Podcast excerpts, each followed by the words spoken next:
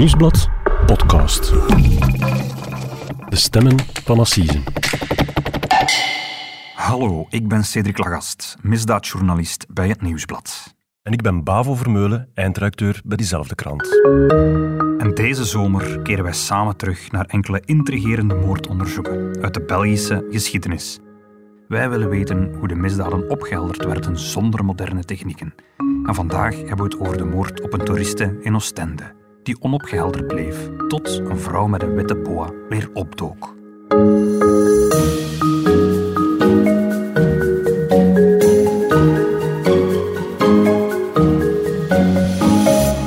Dag Cedric. Dag Bavo.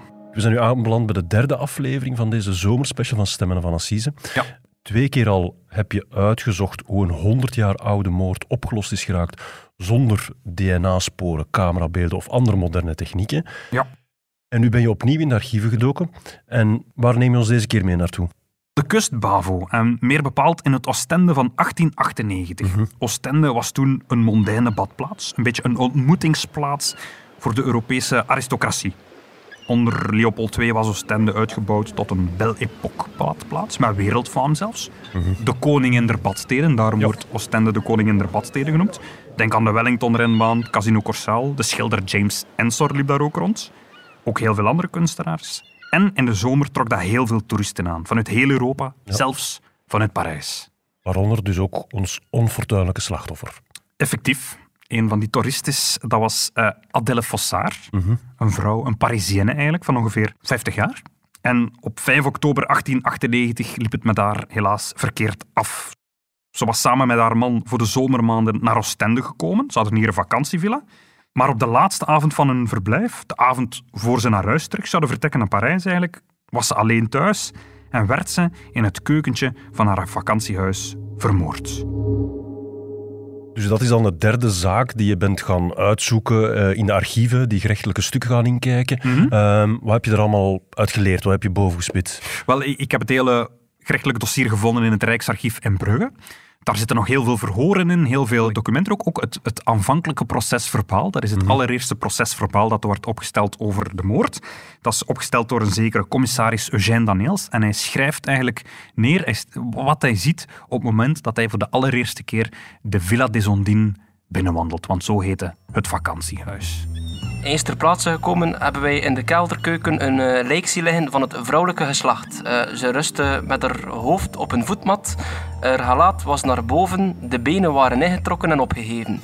En op de vloer, achter haar hoofd, eh, lag er een, een plas bloed. En op de trappen en aan de bescherming van de kelderdeur hebben we ook nog bloedvlekken gevonden. En dan waren er ook nog kleine bloedvlekken op de voordeur en op de marmeren vloering en ook nog aan de keldertrap. Als je dit geluidsfragment hoort, dan is het duidelijk dat de commissaris reden heeft om aan te nemen dat het geen eenvoudige val van de trap is. Nee. Hij schetst goed de situatie in die Villa des Ondines. Wat moet ik mij daarbij voorstellen? Wel, Villa des Ondines, dat betekent Villa van de Zeemeerminnen. Voor alle duidelijkheid. Het was een klein, smal huisje in de rij langs de zeedijk van Oostende, met echt zicht op zee. eigenlijk. Geen echte villa dan. Nee, toen ook al waren de huizen tegen elkaar gebouwd aan de dijk. Hè. Het was vlakbij het Cursaal. Ik ben er een tijdje geleden eens gaan kijken toen ik aan Oostende was, uit nieuwsgierigheid. Het- Het bestaat niet meer, maar er zat een plannetje in het dossier, waarbij je zo'n stratenplannetje van Oostende ook had en waar ja. aangeduid stond waar het was. Die villa staat er nu niet meer. Dat is veranderd in een hoog appartementsgebouw, zoals zoveel gebouwen. Er is nu beneden aan een broodjesbar. Maar dat was toen een ja, vier verdiepingen hoog rijhuis eigenlijk. Voilà. En dan gehuurd door het slachtoffer. Ja, ja, door het koppel uit Parijs, namelijk Adèle Fossard en haar man Justin van Lierde. Die waren vanuit Parijs gekomen, die waren al voor de zomer naartoe gekomen, waren een, een, een- een paar maanden gebleven. Dat kon, want Van Lierde was eigenlijk met pensioen. Hij ehm, was gepensioneerd, dus ze kunnen daar best wel wat blijven. Het was ondertussen al oktober, maar ze waren daar nog altijd op zomervakantie. En die dag hadden ze eigenlijk een vertrek naar Parijs helemaal voorbereid, samen met hun dienstmeiden. Die hadden een drietal dienstmeiden die hen daar tijdens hun vakantie ook eh, hielpen. Ze hadden hun koffers gepakt, ze hadden de meubels aan de kant gezet en ze hadden ook alle tapijten losgetrokken en opgerold. Opvallend. Ja, Neem jij ook tapijten mee op vakantie, eh, Cedric? Nee, ik denk dat het zo was dat, dat, dat je je huis klaarmaakt voor de winter. Dus je zet een meubel aan de kant met een doek over en de tapijten oprolt, zodanig dat ze niet vol stof zitten als ze de zomer daarna terugkeert. En dan de dag voor het vertrek wordt een noodlottige dag voor ons koppel. Ja, nou wel, ze hadden die hele dag uh, samen gewerkt. Om zeven uur samen hadden ze nog de souper gegeten in dat keukentje, samen met de drie dienstmeiden. Uh, en om acht uur waren die drie dienstmeiden naar huis vertrokken. Die woonden in Oostende, die woonden niet in bij het koppel, die wonen gewoon uh, in hun huis in Oostende. En om 8 uur 30 was Van Lierde, de echtgenoot, dan vertrokken. Hij was weggegaan, hij ging nog op café en hij liet zijn vrouw alleen achter thuis. Ze ging dus niet mee op café? Nee, inderdaad. En Van Lierde vertelt dan hoe hij om tien na tien terug thuis kwam. Hij wou gaan slapen en als hij boven komt, ziet hij dat het bed van zijn vrouw onbeslapen is. Uh, ja, het, uh, het, was donker in huis. Ik ben uh, onmiddellijk naar mijn slaapkamer gegaan en die grensde aan de slaapkamer van, van mijn vrouw. Ik heb geroepen, maar, maar, ik kreeg geen antwoord. Hè. En toen ging ik kijken en ik zag dat het bed ook leeg was. Ik ben daar dan gaan zoeken en, en van boven aan de trap van de zoeterij stond ik daar met mijn lucifer. Ik heb die dan aangestoken en ik zag mijn vrouw beneden liggen. Ik heb nog geroepen, maar ja, ik ben van de trap afgedaald. Ik heb haar armen naar gezicht aangeraakt, maar ja, ze bewoog niet meer. Hè. Cedric, vertel eens, hoe zijn ze dan aan dit onderzoek dan begonnen? Wel, het onderzoek wordt toevertrouwd aan de Brugse onderzoeksrechter Louis Halleux. Die trekt helemaal van Brugge naar Oostende, want hij wil de plek zien waar het gebeurd is. Hij wil ook met Van Lierde praten, haar man eigenlijk. En hij gaat kijken in de villa. En uit zijn notities, die ook in het strafdossier zitten, leren we dat hij zich meteen al een paar bedenkingen maakt. Ah ja? Ja, Van Lierde zegt, hij denkt dat zijn vrouw van de trap gevallen is. Want hij zegt, elke avond als ze ging slapen, dronk ze nog een glaasje suikerwater. En dan moest ze dan gaan halen in de kelderkeuken. Voilà, en hij zegt, ze zal naar de keuken geweest zijn en haar glaasje water hebben willen maken en ze zal van de trap zijn gevallen. Maar in het dossier zit ook een foto van dat trapje. Ik heb een Ah ja. foto voor jou meegebracht. En er zit ook een klein plannetje bij. Ah ja, dat is opnieuw zo getekend, zoals we in een vorige aflevering ook hebben gezien. Ja. Een heel gedetailleerde eh, tekening. Ja. Inderdaad, we kijken hier binnen in die kelder en je ziet op de schets... Het is een schets en een foto. En op de schets zie je onderaan de trap een grote bloedvlek. eh, En je ziet ook zo kleine bloedvlekjes zo op, op de, de, op de treden van de trap. Ja, zo. ja, Ja. inderdaad. En die Ehm, foto is wel gemaakt, denk ik, als het lichaam al weg is, want er zit geen bloed niet meer. Maar je ziet toch, je krijgt er wel een indruk van met die Ja. tegeltjes en zo. Zijn van die oude, oude cementtegeltjes, denk ik, op de keuken. Zo'n klein Ja. houten kastje. En wat ook opvalt is dat, eh, en dat zie je iets beter op de tekening dan op de foto, dat de, de, de trap twee bochten maakt. Ja, en wel. Goed dat je erover begint, want dat is wat die Halleu ook bijzonder vindt. Die trap maakt eerst een bocht naar rechts en dan nog een heel scherpe bocht naar links. Ja. En het lichaam ligt eigenlijk helemaal onderaan de trap, helemaal rechts, recht met haar hoofd eigenlijk aan de trap en haar voeten van de trap. bloedvlek. Van de, voilà, je ziet Ja. waar haar hoofd ligt aan die bloedvlak en dan met haar, met haar voeten van de trap ligt. Mhm. maar, maar ze ligt kaarsrecht op haar rug eigenlijk. En Halleu beseft, als ze van de trap is gevallen, dan zou, je, zou ze zo niet liggen. Want Dan zou ze op een hoopje liggen beneden, bij Voilà, en ook iemand die van de trap valt, dan val je met je hoofd eerst. Je voeten blijven haken en je hoofd gaat naar beneden. Je valt niet met je voeten eerst. Mhm. en, of zelfs als je uitglijdt en je voeten naar voren schieten, dan leg je niet zo mooi kaarsrecht. En hij, hij vertrouwt het niet helemaal. En hij haalt er een dokter bij en die onderzoekt het lichaam. En die ziet dat die vrouw een klap op het hoofd heeft gekregen. Ze is eigenlijk gestorven door die klap op het hoofd. Ze is Vermoord. vermoord. En hij beseft, ik moet een onderzoek starten.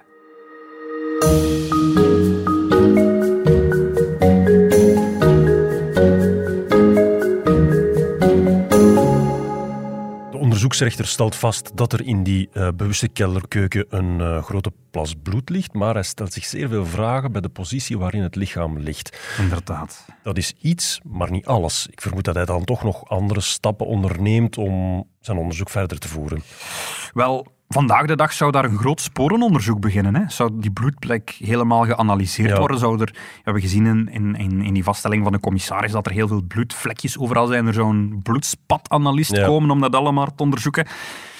Hier is dat heel beperkt, heel gering. Er wordt eigenlijk vooral een, de tekening gemaakt die we Mhm. net gezien hebben en dat is het. De woning wordt vrij snel vrijgegeven en de onderzoeksrechter houdt zich eigenlijk vooral bezig met het ondervragen van getuigen. En hij begint bij de buren, bij de mensen die ernaast wonen. En de buurvrouw, rechts ervan, Anna Fontaine, zegt dat ze die avond om negen uur een ijselijke gil gehoord heeft. Ik hoorde juist begonnen met mijn feuilleton te lezen. Ik ben naar buiten gelopen en ik heb de voordeur gebonst. Ik heb geschreeuwd dat ze hulp moesten doen. Op dat moment riep er een twine dat hij het gordijn van de souterrain zag bewegen. Ik heb me voor de veister gebogen, maar ik heb niet meer gezien. Daarachter ben ik weer naar rust gegaan. Een paar vroegen of dat ik de politie niet moest waarschuwen. Ik heb geantwoord dat voor een querelle de menage dat je de politie niet moet bellen. Dus onze belangrijkste getuige tot nu toe heeft het hier over een querelle de menage, een echtelijke ruzie. Dat dacht ze. Ja. Ja. En we hebben ook ineens een timeframe. 9 uur wordt genoemd. Dat zou dan het moment zijn dat de moord gepleegd is. Ja, absoluut. En de onderzoeksrechter vindt nog vijf andere mensen eigenlijk die op dat moment op de dijk rondliepen en die allemaal op dat moment die gil gehoord hebben. Dus er zijn verschillende mensen die zeggen om negen uur hebben we een gil gehoord. En ze zeggen ook dat ze daarna de gordijntjes hebben zien bewegen beneden van het souterrain, Aha. van dus de, het keukentje beneden, Na de gil. na de hil. Alsof dat er iemand naar buiten probeerde te kijken. Maar daarna ja, zijn ze allemaal verder gewandeld. Hè. Dus de buurvrouw zegt, nee, nee, we gaan hier de politie niet voor bellen, om, voor, omdat die wat ruzie aan het maken zijn. Het probleem met die theorie is, onze echtgenoot zat op café. En het is hij die het lichaam gevonden heeft. Ja. Dus als ik even mag samenvatten, er, zijn, er is een vrouw vermoord. Er zijn zes mensen die haar hebben horen gillen. Maar los van een bewegend gordijn, eh, niemand heeft de moordenaar gezien. Nee, inderdaad. En dan ontdekt onderzoeksrechter Louis Halleux eigenlijk dat er naast die zes mensen nog iemand op de dijk liep die vanavond. Aha. Namelijk drie dames die net uit het Cursaal kwamen. Het Cursaal was daar vlakbij, dat was toen een grote concertzaal van glas en metaal. Ze waren daar buiten gekomen en een van die vrouwen zou verteld hebben aan enkele vrienden dat ze na die gil iemand uit het huis had zien glippen. Ah, dan toch. Ja, maar ze was zanderdaags al uit Oostende verdwenen, voordat ze ondervraagd werd door de politie. En niemand wist wie ze was. Oei, wat dan? Ja, die mensen die haar gezien hebben, die zeggen ja, wij weten dat er iemand op de duik liep en haar gezien heeft, maar ze kunnen haar alleen maar omschrijven. Het was een vrouw met een lang zwart kleed, een grote witte hoed en opvallend, ze had een grote witte boa rond haar hals. Dat is zo'n eh, een soort sjaal van pluimen eigenlijk, Ja, dat in die tijd nogal populair was. Maar het enige wat, wat je dan weet is dat de kroongetuige een excentrieke kledingsmaak heeft, maar dat is dat er nog geen stap dichterbij. Nee, je hebt geen naam. Ze hadden geen naam. En de onderzoeksrechter wil haar kost wat kost spreken natuurlijk. Dus hij laat in het hele land een opsporingsbericht verschijnen. Hij stuurt daar signalement naar alle politiediensten. Hij vraagt om onder de bevolking een opsporingsbericht te verspreiden. En hij zegt erbij... Ik kan het belang van die getuige niet genoeg benadrukken. Niemand anders heeft de moordenaar gezien. En al die opsporingsberichten, leveren die dan ook iets op? Niet onmiddellijk, want het is natuurlijk ook een heel vage beschrijving natuurlijk. Hè. Het is niet dat, je haar, dat, dat hij een foto van haar heeft of zo. Dus hij concentreert zich daarna op een aantal andere sporen. Hij stuurt onder meer een brief naar zijn collega's in, in Frankrijk, in Parijs, met de vraag of dat zij ehm, wat meer weten over Adèle Fossard. En eh, of, of dat zij ook haar omgeving eens kunnen ondervragen, of Ah, ja. dat zij iets meer kunnen weten. En hij krijgt na een aantal dagen of een aantal weken een brief terug van de Franse gendarmes met daarin een verhoor van haar beste vriendin. De beste vriendin van Adèle Fossard. En daardoor krijgt hij plots een heel ander beeld over dat koppel. Want volgens die vriendin, volgens Marie Chauveau, zo heet ze, had Adèle Fossard eigenlijk spijt van haar huwelijk met ja. Justin van Lierde. Ze was nog maar een jaar met hem getrouwd. Ze was nog maar een jaar met hem getrouwd en ze had Van Lierde leren kennen via een gemeenschappelijke vriendin. En zij was een weduwe, hij was een weduwe en hij had aangedrongen op een huwelijk. Hij wilde graag met haar trouwen met gemeenschap van goederen. Dat wil Ja. zeggen dat ze hun, hun, hun bezittingen op één hoop zouden gehoopt- gegooid worden. En zij had lang getwijfeld, want zij vond hem eigenlijk niet zo'n aantrekkelijke man. En ze was toch met hem getrouwd, maar al na twee maanden blijkbaar begreep ze dat Van Lierde enkel met haar getrouwd was voor haar geld. Hij bleek al jaren zelfs een minnares te hebben eigenlijk. En zij noemde hen tegenover haar vriendin dan gespuis. Oh, gespuis dus, duidelijke taal. En dat doet ons ook met heel andere ogen kijken naar de, de echtgenoot van het slachtoffer. En de onderzoeksrechter ook, die begint Ja. plots ook met een andere blik naar Justin van Lierde te kijken. Ja, ja, uiteraard. En wat was die man nu eigenlijk aan het doen op, op, op het moment van de moord of de dag van de, de moord? Wel, hij zei aan de politie dat hij op café zat. Meer bepaald op café Trappistenbrouw in de Lange Straat. Hij vertelt dat hij in de zomermaanden daar eigenlijk elke avond een pintje ging gaan drinken samen met een goede vriend van hem, Bouchard. ook een Fransman, een kapper vanuit Parijs. Maar die Bouchard die was al een paar weken eerder naar Parijs teruggekeerd en sindsdien waren zijn caféavonden opgehouden. Hij was niet meer op café gegaan in zijn eentje, maar omdat het de laatste avond was, wilde hij toch nog één keer daar iets gaan gaan drinken. Ja, begrijpelijk. Nog een laatste. Nog een laatste. En op weg naar huis was hij de kermis tegengekomen. Er was die avond kermis in Oostende en hij had ook over de kermis gewandeld. Zo vertelt hij ook aan de politie. En dan heb ik enkele glazen bier gedronken. Eh, Daarna ben ik op de voor wat gaan rondwandelen. Ik heb er een wafeltje gegeten. En daarna ben ik ook naar het frituur geweest. Hè. Eh, Het was de eerste keer in een frituur, meneer de agent. Ik vond het ook echt verbazend proper. Het is een grappige getuigenis of een grappig verhoor. En eigenlijk ook geen slecht alibi, want hij, heeft, is op café geweest, kermis, frituur. Heel veel mensen kunnen hem daar gezien hebben. Wel, vandaag de dag zou dat een goed alibi zijn. Vandaag de dag is dat heel eenvoudig om na, na te gaan. Want bijvoorbeeld op café betaal je al eens met je betaalkaart. Dus dat laat sporen na. En ook vandaag, de Lange Straat in Oostende, dat hangt vol met bewakingscamera's. Dus als je daar doorwandelt, word je 10, 20 keer gefilmd.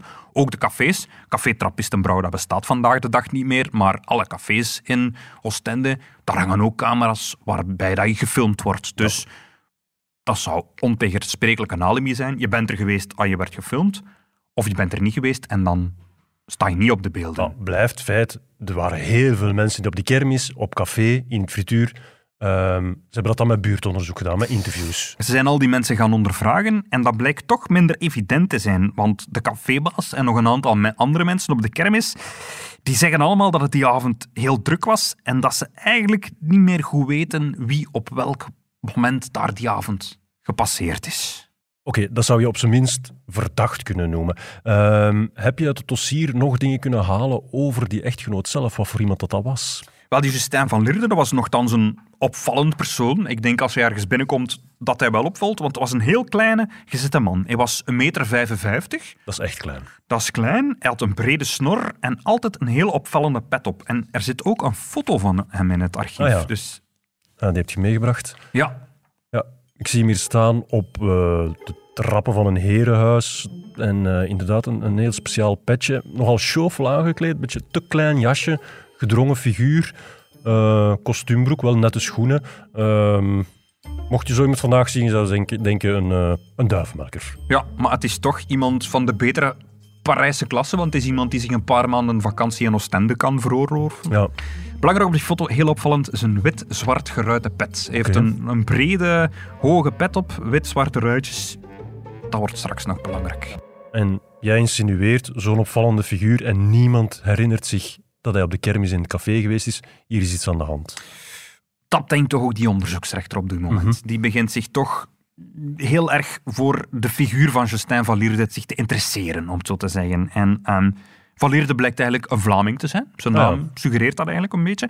Hij is geboren in het Oost-Vlaamse Steenhuizen-Wijnhuizen. Dat is bij Zottegem. Toen hij 22 jaar was, is hij daar vertrokken. Heeft alles achtergelaten. Hij had 600 Belgische frank op zak. Heeft alles achter zich gelaten. Is naar Parijs getrokken. En dat is hem eigenlijk wel goed bekomen. Is daar een groentewinkel begonnen, vlakbij de Notre-Dame. Ah ja, echt een nieuwe start genomen in Ja. het buitenland. Hij, is, was toen nog, ik kende Adèle Fossard toen nog niet. Hij was toen met een andere vrouw eh, getrouwd. Samen met die vrouw heeft hij die groentewinkel uitgebaat. Ehm, heeft daar goed zijn brood mee verdiend. Maar zo'n acht jaar voordien, acht jaar voor de feiten in Villa Ja. di was zijn vrouw gestorven. Een natuurlijke dood. En hij had toen zijn zaak verkocht. En sindsdien rentenierde hij. Ah ja, en ging hij dus op vakantie naar Oostende. Ja, en dit jaar was het de allereerste keer dat hij zijn nieuwe echtgenote Adèle Fossard had meegebracht. Want hij was pas een jaar eerder getrouwd. Ja, een noodlottige eerste vakantie. Ja.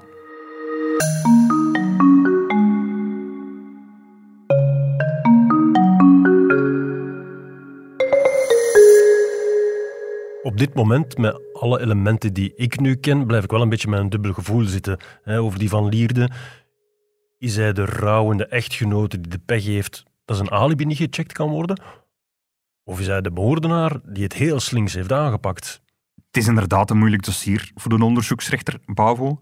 Maar dan plots krijgt hij nieuws dat de hele zaak doet kantelen. Dat het hele onderzoek op zijn kop zet. Vanuit Parijs dan. Nee, vanuit Antwerpen. Want de vrouw met de witte boa is gevonden. Oké. Daar is iemand die het opsporingsbericht gezien heeft en die zich daarin herkend heeft. Dan hebben we het over de kroongetuige die de moordenaar de crime scene heeft zien verlaten. Voilà. De vrouw heet Leontine Montesquieu.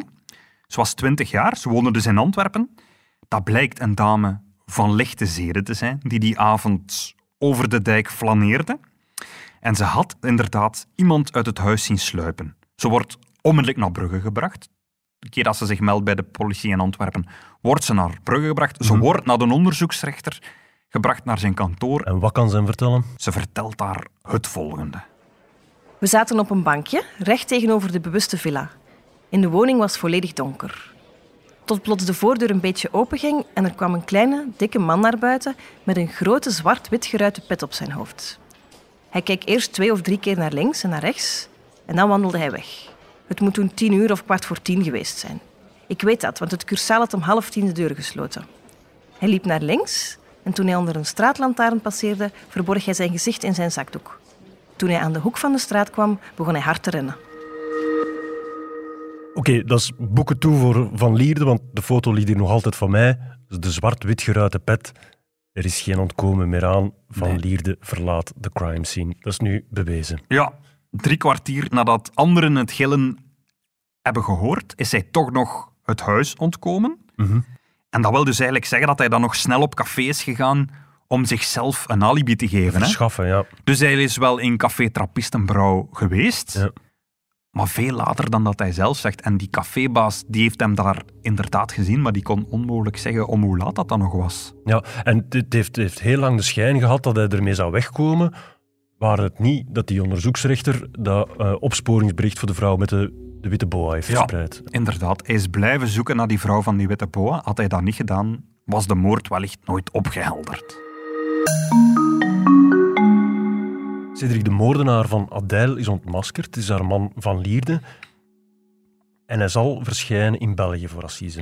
Absoluut. En dat assiseproces duurt drie dagen. Dat is vrij lang eigenlijk voor die tijd, want assiseprocessen werden toen soms op één dag afgehandeld. Ik heb Ja. zelfs gezien dat er soms meerdere assiseprocessen op één dag konden passeren. Maar bon, hier duurt het drie dagen. En Van Lierde zal het hele proces lang blijven volhouden dat hij op het moment dat de getuigen een gil hoorden, dat hij op café zat. Dat hij op café Trappistenbrouw zat. Dat is wonderlijk, eh, meneer Van Lierde. Niemand heeft u dus gezien. Ja, ik heb eh, verschillende mensen gesproken, maar eh, ja, ik ken ze niet. Hè. Dat is vreemd, dat je net die avond met mensen spreekt die je niet kent. Hm, ja. Tijdens het onderzoek hebt je gezegd dat een dienst die je ontslagen had de moord kan hebben gepleegd, omdat ze zich wou wreken. ja, ik heb haar verdacht, maar eh, ja. Dat is raar, meneer Van Lierde, dat ze zich zou wreken op uw vrouw en niet op u. ja wat, wat kan ik zeggen? Ja? Dus de, de, de advocaat van de verdediging zoekt een zondebok op het proces. Ja, hij heeft het zelf over die dienstmeid, maar die advocaat, zijn advocaat zegt dat het nog iemand anders moet geweest zijn. Een inbreker, een, een, een, een, inbreker, een vreemdeling die in Villa Ondines was binnengedrongen, die dan verrast werd door de echtgenote. En toen al verweet de advocaat de politie dat ze aan tunnelvisie lijden. Dat is iets wat je nu veel, vaak hoort. Hè. Als er iemand voor de rechter komt, Ja. zeggen die advocaten tunnelvisie. Ja. Ze hebben zich alleen maar op mijn cliënt geconcentreerd. Ze hebben niet gezocht of dat iemand anders ook kan gedaan hebben. Dat deed die advocaat toen ook. Ze hadden Ja. zich enkel op Justin van Lierde geconcentreerd en daardoor de echte moordenaar laten ontkomen. En als je het dossier inkijkt ehm, van de zaak, valt daaruit op te maken hoe dat die van Lierde zich gedraagt op dat proces? Wel, hij blijft zijn onschuld eigenlijk staande houden. Hè. Hij blijft eigenlijk het hele proces zeggen dat hij het niet gedaan heeft, tot aan het laatste woord. Hij smeekt de jury om hem niet te veroordelen. Hij zegt, ik ben onschuldig, heren gezworenen. En maakt het indruk op de, op de jury? Nee, het proces is gedaan, ze gaan in beraadslaging en al na een half uurtje komen ze terug. Oei. En Van Lierde wordt schuldig bevonden. En hij wordt veroordeeld tot levenslange dwangarbeid. Cedric, ik moet nu toegeven, dat die zaak, een moord tijdens een vakantie aan zee, het doet denken aan een beroemde of beruchte assisezaak in eigen land, in de recente geschiedenis, de zaak Westfaal. Eh, Ook daar, man ontdekt eh, lichaam van vrouw, blijft zijn onschuld uitschreeuwen. De advocaten van de verdediging spelen het op de tunnelvisie van de speurders. Er zijn toch heel wel parallellen, of is het gek dat ik daaraan denk? Er zijn misschien wat parallellen, maar er is wel een groot verschil. Westfaal is vrijgesproken van de Mhm. moord. En deze man niet. Want de jury moet zich beraden over het lot van Justin van Lierde. En al na een half uur komen ze terug. En hij wordt over de hele lijn schuldig bevonden. En hij wordt veroordeeld tot levenslange dwangarbeid. Levenslange dwangarbeid, dat is een straf die toen nog echt zo werd uitgesproken. Ja, nu bestaat dat niet meer. Hè. Eh, maar bon, dat was nog een trapje hoger dan levenslang. Dan moet je niet alleen levenslang Ah, ja. in de gevangenis zitten om na te denken over wat je allemaal mispeuterd had. Maar je werd ook aan het werk gezet. Je moest ook harde arbeid verrichten. Ja, dus een uitermate strenge straf voor Van Lierde. Ja. Ehm, is dat dan ook het, het, het einde van het verhaal, de laatste pagina van ons dossier? Nee, want helemaal achteraan in het dossier zat nog één do- briefje, één, één papiertje eigenlijk, een brief. En dat was een brief dat één jaar na het proces geschreven was vanuit de Leuvense gevangenis, waar Van Lierde was opgesloten. Het was ook een brief geschreven door Van Lierde. Hij was verstuurd aan de Gentse procureur-generaal. En het En? is eindelijk een bekentenis. Hij bekent eindelijk toch nog dat hij zijn vrouw heeft vermoord. Ik beken dat ik de dader ben van deze misdaad. Ja. Ik verklaar dat ik gehandeld heb in een moment van zinsverbijstering. Ik was buiten mezelf. Ik had eh, niet correct gehandeld. Ik werd ook niet correct behandeld door mijn vrouw eigenlijk. Hè. Ik, was, ik, ik legde uit... Ik zal even de oorzaak van onze ruzie uitleggen. Hè. Eh, Voor ons huwelijk had ze me gezegd dat haar fortuin 80.000 frank bedroeg. Maar ja, na ons huwelijk moest ik dus vaststellen dat ze in realiteit maar 60.000 frank bezat. Ja, daarover maakten we dus elke dag ruzie. En eh tenslotte, ah, een fatale afloop. Ja.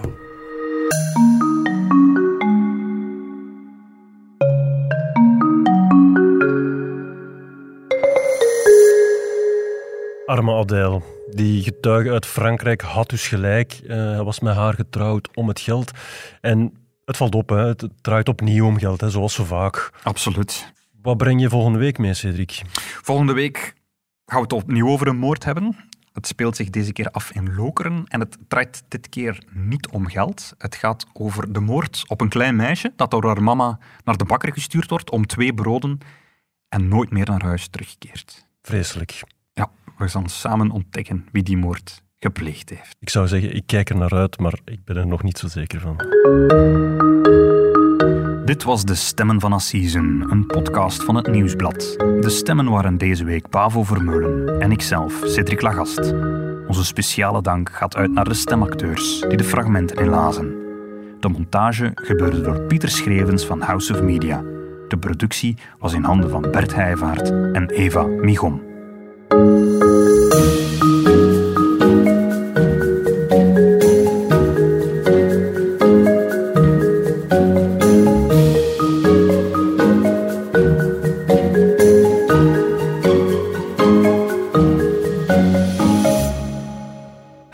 Van deze podcast? Weet dan dat het Nieuwsblad deze zomer nog veel meer in petto heeft. Er is Cafépraat, onze nieuwe interviewpodcast, met goede gesprekken tussen pot en pint. Beluister zeker ook de zomerse afleveringen van Slimmer Leven, met interessante tips. En tot half juli is er ook onze politieke podcast Het Punt van Van Impe, met onze hoofdredacteur Lisbeth Van Impe. In deze sportzomer zijn er uiteraard ook de Shotcast en de koers is van ons. Kortom, heb je eindelijk tijd om te luisteren? Stem dan zeker af op de podcasts van het Nieuwsblad.